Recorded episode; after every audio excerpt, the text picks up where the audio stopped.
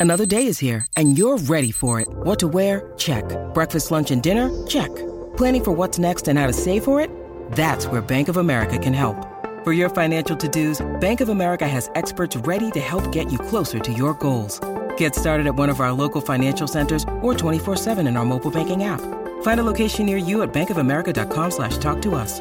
What would you like the power to do? Mobile banking requires downloading the app and is only available for select devices. Message and data rates may apply. Bank of America and a member FDIC.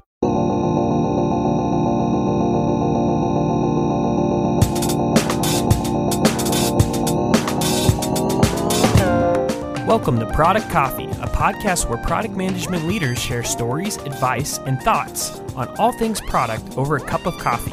Grab a cup of Joe and join us to level up your product career 30 minutes at a time.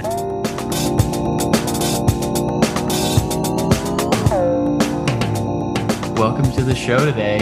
Um, Lou and I are going to be discussing retention and engagement as a part of your product strategy. And so um, this is something top of mind for us um, going into the next quarter and, and trying to grow any sort of business as a part of your product strategy. Retention and engagement are some of the most impactful levers that you have to go um, tackle from as a part of your product strategy. And so um, I have this top of mind um, and how to structure our teams, you know, that, that kind of goes along the same lines of the conversations we've been having, but structuring them around elements of the retention, uh, engagement, um, focus areas so that we can actually, um, you know, be at a place that we can grow the business. And so, um, yeah, Lou, what's your experience with um, organizing around those two elements?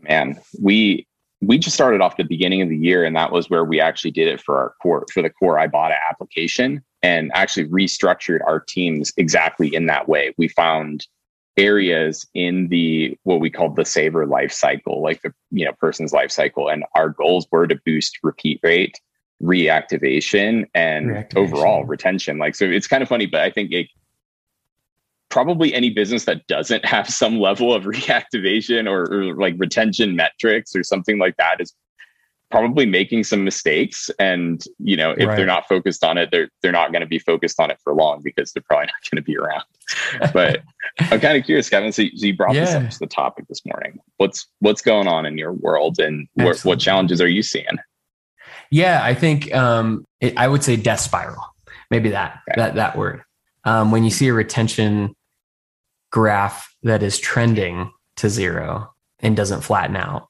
there's an issue and so I think it's an issue that we need to address, I would say, right? Like we'd want that to at least, at the very least, flatten out.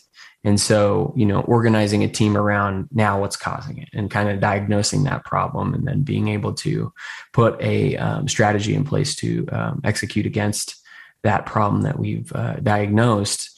Um, and, you know, we we bucketed it into those three different focus areas of, you know, time to activation, uh, being a part of that first half of the cohort, of that retention cohort, um, engagement being in that, you know, flattening the curve essentially. And then, you know, I don't even want to tackle reactivation until we can flatten, right? Because if we reactivate, we, you know, it's, it's, uh, it, introducing the same problems yeah, over and over again. Exactly right. Yeah. Yeah. So um, the goal would be, you know, in the short term, how do you flatten um, and then I think putting a percentage of the time towards that time to activation. And then um, I'm also looking at time to innovation. So that's more of an internal metric, but I'm going to, yeah. I have an interesting way I'm going to start measuring that. And I'm excited to kind of um, have a team to enable innovation internally as well. So nice. What, what's the leading issue you found so far? Yeah. Good question. I mean, in you, you can only see so much with data. You have to get in front of customers, and it, it's interesting. I, have seen a lot of different. Um, I've heard a lot of different behaviors that then actually do make sense in the data when I see it. Um, there are some like voluntary uh, or involuntary churn uh, uh, folks, right? Where, where, like they would want to work with us, but it's not. Um, we're not giving them that value. Um, and so what, what's the right word? I think that is like an involuntary churn, right? Because they still want to work with us and they still kind of are, but the amount that they're able to work with us kind of dwindles over time because the tool becomes less useful over time. Yeah. And so we're kind of trying to diagnose why. Um, and then we have this big chunk of folks.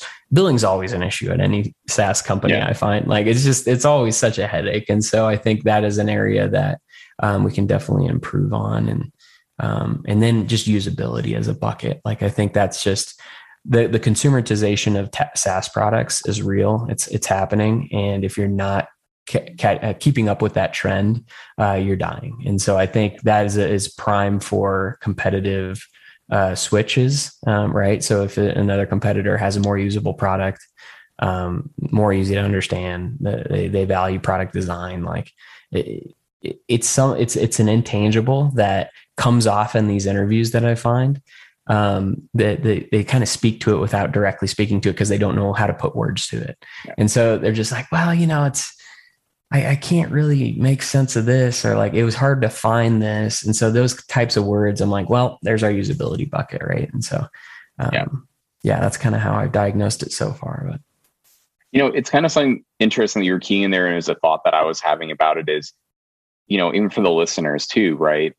it depends on your product, your market, and what you're trying to do, right? If you go out and create a wedding rep- website, obviously you're not going to be retaining mm-hmm. people because there's a certain percentage of people who aren't going to get married again, right? And they're only going to use your product for a predetermined period of time, right? So I think mm-hmm. there's a one of the things that was standing out to me in here is that there's a mathematics lesson to this, right? Mm. There's a mathematics lesson of acquisition, activation, right? The first time they pay or the first time you get money off of it, how long they pay for, how long mm. they use your system, and then ultimately deciding if it's in, if it's in your best interest. Like, are they supposed to go to zero or are they not?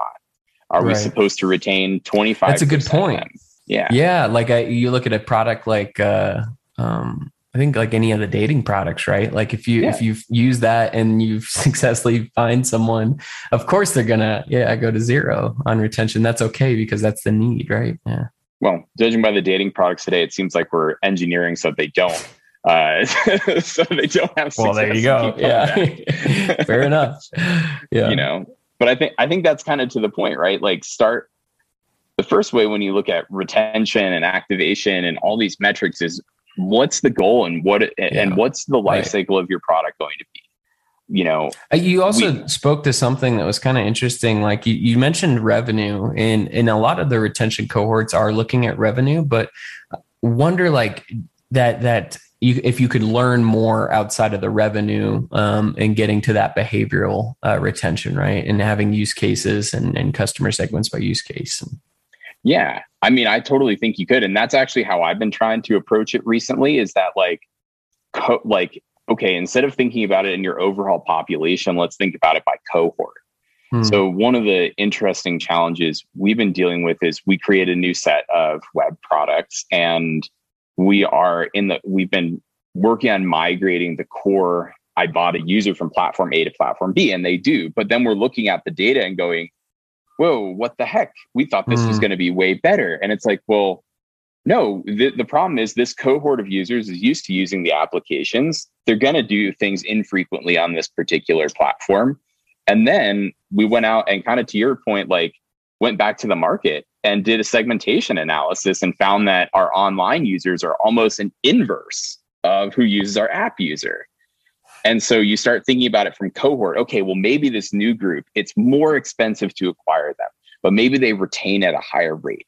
Or, mm. like I said, in this mathematics qu- crazy question, it's like maybe they're only going to stick around for six months, but during that time, they're going to freaking kill it.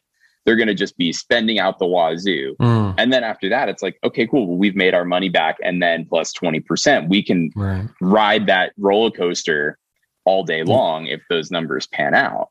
Right. You're talking about that customer acquisition cost to LTV ratio, right? Like if you if you have that, you know, solved, then yeah, there's the retention is I get yeah, I guess less important at that point, right? Depending on the goals, but yeah, I mean, it, the I'm saying it's all a variable, right? Like if right, we, yeah.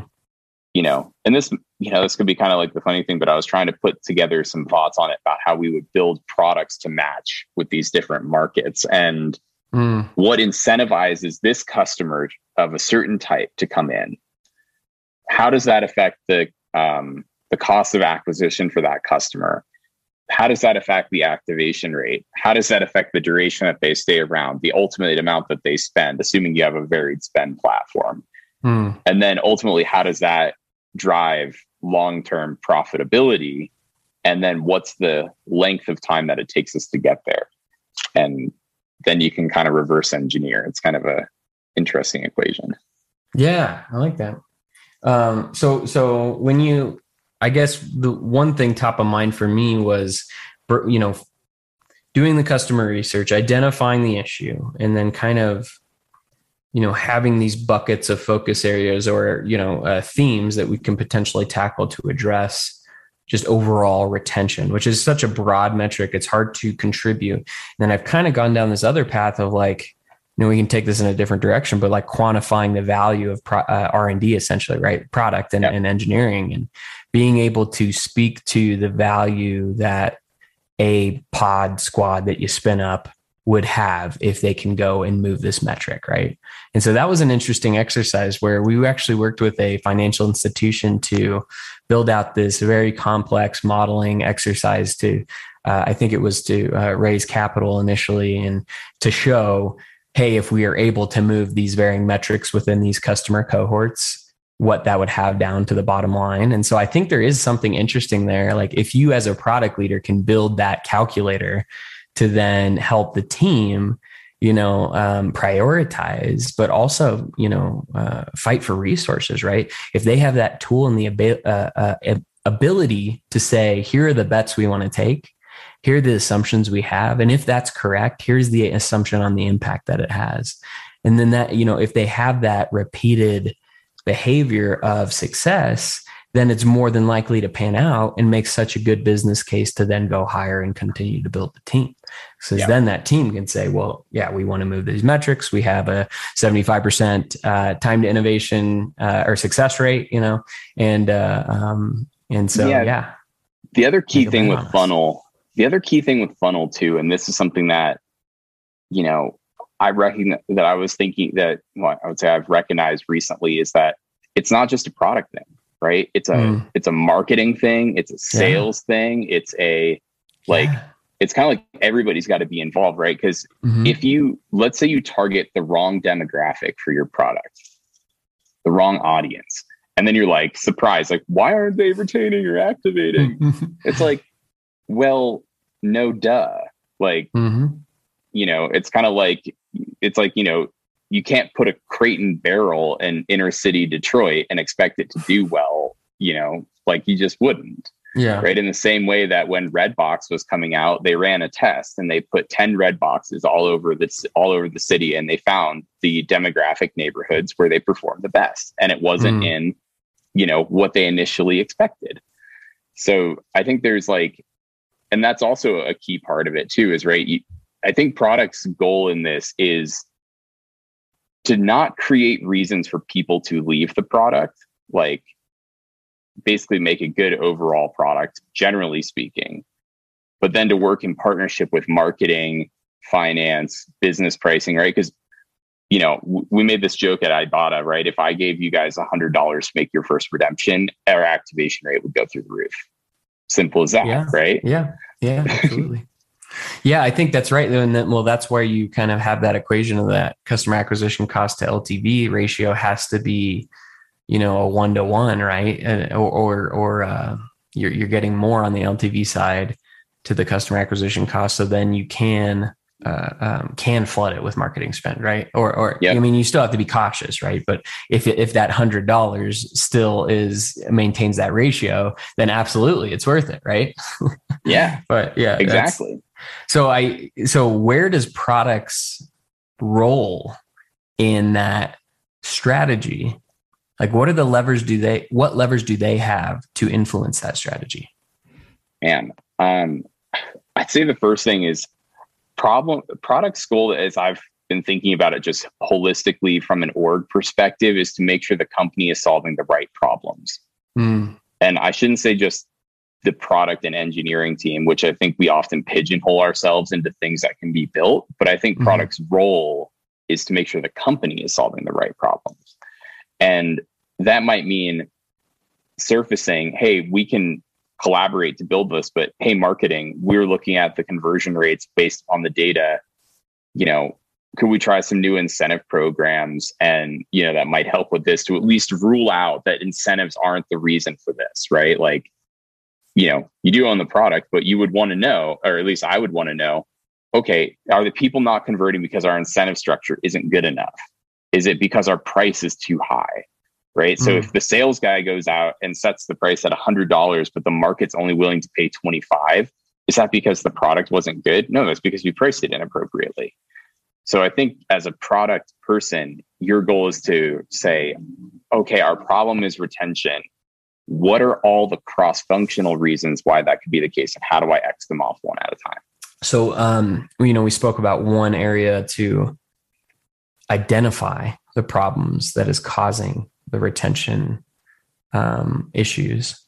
A lot of it's assumption based, right? You can have some quantitative backing, but there could just be a lot of qualitative feedback you're hearing. Maybe you bucket it into like five different themes. You can't necessarily say that. Maybe you do tie it back to like here here's how many customers and you have a multiplier on that to you know derive impact um, potentially.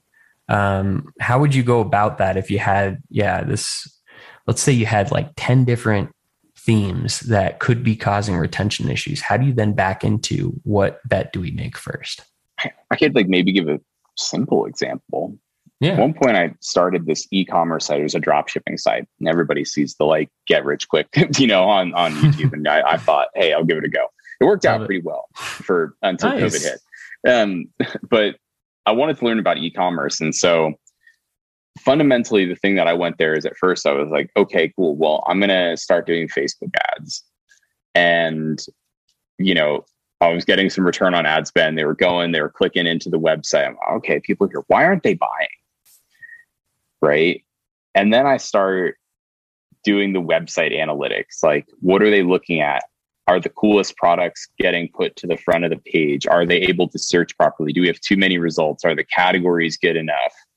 And so, my first goal at that level was to go, okay, well, I want to decrease the bounce rate. So people should, if I spend all this money on advertising and they're gone after 30 seconds, then I'm just totally wasting it. Hmm. And then I went through there and at least confirmed those problems because it's like you want to solve that no matter what, right? Like you want to solve page index speed, load speed, like you want to solve all the technical things, improve the checkout flow. And then I started looking out, okay, how many people add to cart? How many people, why aren't they checking out? And then I went back and said, okay, well, maybe I'm just not doing the right ads or advertising the right products in the right way.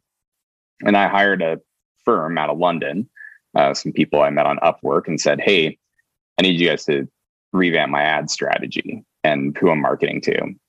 And within a day, all of a sudden I start seeing conversions on the website. I was like, wow. oh my God, this is so cool. Right. and then, but the thing is, I had it also in my head how much money I should be spending on ads. And then by proxy, like what my checkout totals would look like. What I didn't realize is that my customer acquisition cost was like 50 bucks. And everybody would be like, whoa, what the F? Why are you spending 50 bucks get a, to get a purchase? You no way you're going to make the money. Well, my average sale is $400. So I could sit there and spend that money, right? Mm-hmm. And it still had that margin, which was great. But like, Absolutely. it's about challenging, I think, every single assumption. And then diversifying the products on the page that was something i put a lot of effort into like do I, am i covering enough in lighting? Am i covering enough of like this style? Or hey these products haven't sold at all. Like i'm just going to remove them. Keep it simple. Don't put non-selling products on the page. Um, social proofing right? Like adding review mechanisms. Like so people could come and upload and leave reviews and starting to build that and incentivize reviews. Um, mm check out like those silly timers that show up that give you like seven minutes to check out man those things boost conversion by 10 15% mm. like it, it's really like solve one problem then the next then the next then the next honestly well I love that, but but I, I guess to pull that back into a larger company setting, like you're yeah. identifying the customer acquisition cost to LTV, and if you can, you know, if you have the LTV greater than CT, uh, the CAC, or or at least one to one, you you can continue to flood, you know, flood that um, top of the funnel loop, what have you. Um, actually because you know you're going to return get that on the return but yeah go ahead you know what this is actually standing out to me and i'm thinking even about ibotta general yeah it's you have to be willing to take risk mm. right when you're going to solve your funnel issues i think the problem the, i think what happens when we go oh my god our funnel's not great. We tunnel in and our whole goal is to minimize risk mm. right we're all of a sudden we're just like oh my god but i couldn't possibly do this if it gets 2% worse. Oh my god it's going to be so bad. It's like right? Like tell me that's not the mindset that you first have when you mm. when you're approaching the funnel. It's like i better not screw it up. Mm. you know you don't want to take yeah so so yeah so removing those constraints or that fear of failure for the um yeah yeah um you know the risk adverse yeah. and then experimenting and seeing what sticks, right? Like there's that balance yeah. of being too calculated and detailed on the data side of things that it prevents a decision um, or prevents experimentation or trying things out. Um, and then there's the other way of like, you know, uncalculated uh, um, bets where you just, it's, yeah, you know, see what sticks. Wall, right? Yeah. yeah. yeah. Well, but I think actually that might be the real, might be the real thing, right? Mm. I had mm. to spend, you know, at the time I was just doing this myself. I was just spending thousands of bucks, like trying new ad campaigns, trying new this, mm. trying new that, like kind of hoping it would go. But I was making adjustments all along the way. Yeah, exactly. each thing, right? Like I would add something to the website, I would check the traffic, I would take it away. That, yeah, yeah, yeah. See how that goes. But I think there's that you have to have an element of risk taking to yes. solve funnel problems. Mm-hmm. Yeah, interesting. Yeah. Right. Yeah. So at scale, right? Like, how do you think about, well, because kind of what you were saying, just again to, to uh, put that in a theme is like you're experimenting, you're, you're measuring, you're, uh, and then you're um, making a decision whether or not to kill or invest or try something new. Right. And so you have this framework of like, let's try this. And in it, they're fast, right? Like you, you said, like what, what is the, uh, what's the life cycle? Is it like a week, a two week? Like you can maybe. I mean, when I was doing myself, right? obviously yeah. it was daily, right? But yeah. So you can experiment I mean, with something, you, you see if it's successful or not based on the data, and you determine whether or not to tweak it or just get rid of it, right? Or sometimes ego, maybe it's intuition too, right? Like, you know, mm, mm-hmm. like, you know, here's the, I mean, here's the thing, right? Like we can all, like we're doing a project right now to basically overhaul the website mm-hmm. on ibotta.com, right? Completely re-graphic change. And some people would say, well, how do you know this element on this page is going to make mm-hmm. that difference? And it's yeah. like, dude, I just know a good page will make yeah. a difference. Like, right. there's something about this objective, like, or I would say subjective beauty standards that mm. we hire designers for. Yeah. Because that's what we hire a designer for, right? We hire a designer to like think about how the car looks before it's presented to the market. Mm. Absolutely. Yeah. So yeah, that speaks to a little bit of like how do you how do you build that intuition over time with everyone on your team, which is hard, right? Because I think you as a product leader will have that. And how do you kind of instill that same way of thinking um, to get to that good intuition? But for experimentation, you know, yeah, it's something that we've been struggling with, and I think this is you've probably heard this term, right? A feature factory. Yeah, absolutely. Right. Feature is your company. Yeah is your company a feature factory or are you a true product led organization? Mm. And the difference, you know, if you're not familiar, so a feature factory just means we're just sitting here, we're building one thing after another. PMs, all they do is really like, and this is like the tactical. I sit here, I talk to sales, marketing, blah, blah, blah, all the different organizations. They each give me a list of stuff they want to build, and I basically pick which ones. Right. Mm-hmm. But true product I think you take that step back and you look at the market and you ask ourselves fundamentally, is this the right product? How mm. should we be thinking about it? How should, you know, and in a huge spectrum. And that's something that actually I'm working on with my team right now is like, you have a team of mobile engineers. would you still be building the same product? And if the answer is no, we better start thinking about what product we're going to build. mm. Yeah, at scale, right? When you have, it, I think that's we see that pretty commonly with FANG companies of just like the, the individuals on the team are almost more of like a feature factory, right? They they're asked to be um, more strategic potentially, but I think that it's kind of coming top down, and it really doesn't.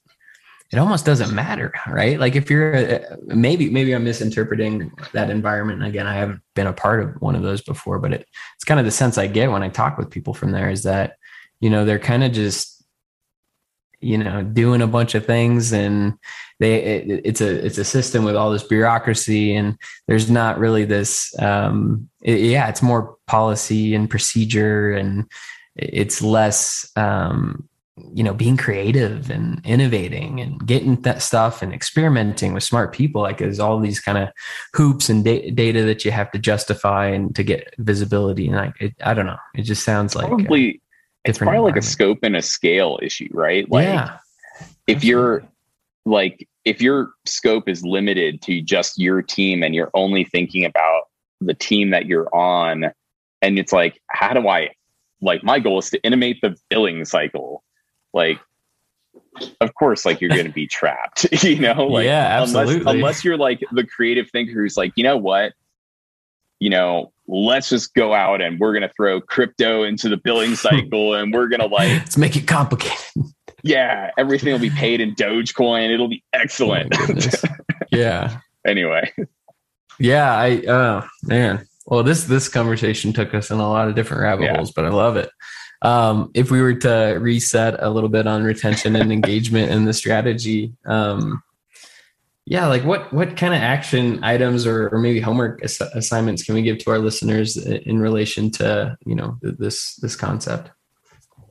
I'd say take a step back and look at all the variables that go into your it, what we'll call it your funnel. And think about where your business model makes sense in relationship to those variables. So that mm. can tell you if you really need to drive retention, how important that is, or if you're in the wedding industry, right? Maybe it's not about driving retention, but it's about driving referrals. Mm. You know, so I would encourage you to take a step back, think about all the variables in that funnel, and then decide which one is the most impactful to your business model and start there. Yeah, I would I would say, you know, look at a if you have if you don't have a retention cohort graph by behavior metrics, get one. Put that in place, take a look at it, see the behaviors, right? It, it, what what themes or um, patterns are you recognizing um, potentially within their customer segments or cohorts, and then and then like take take that a step further right? Like keep analyzing that but also take it from the qualitative perspective of getting in front of a user to um, you know validate some of the assumptions you might have on the data. And then that i think that'll help you really articulate a good strategy on to how to attempt addressing that if there are issues with retention addressing those issues right? Well thanks lou. Um, thanks for listening. Uh, looks like we finished up our coffee so go level up.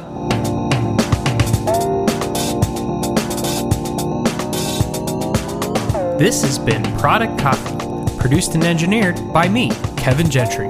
Through our podcast partner, Anchor, you can now record a voice message and send us ideas or topics to cover, and who knows, we might end up playing it on the show. You can also become a supporter of Product Coffee by contributing a monthly donation to help us sustain future episodes. Please rate, review, and subscribe to Product Coffee on Apple Podcasts, Spotify, or wherever you get your podcasts.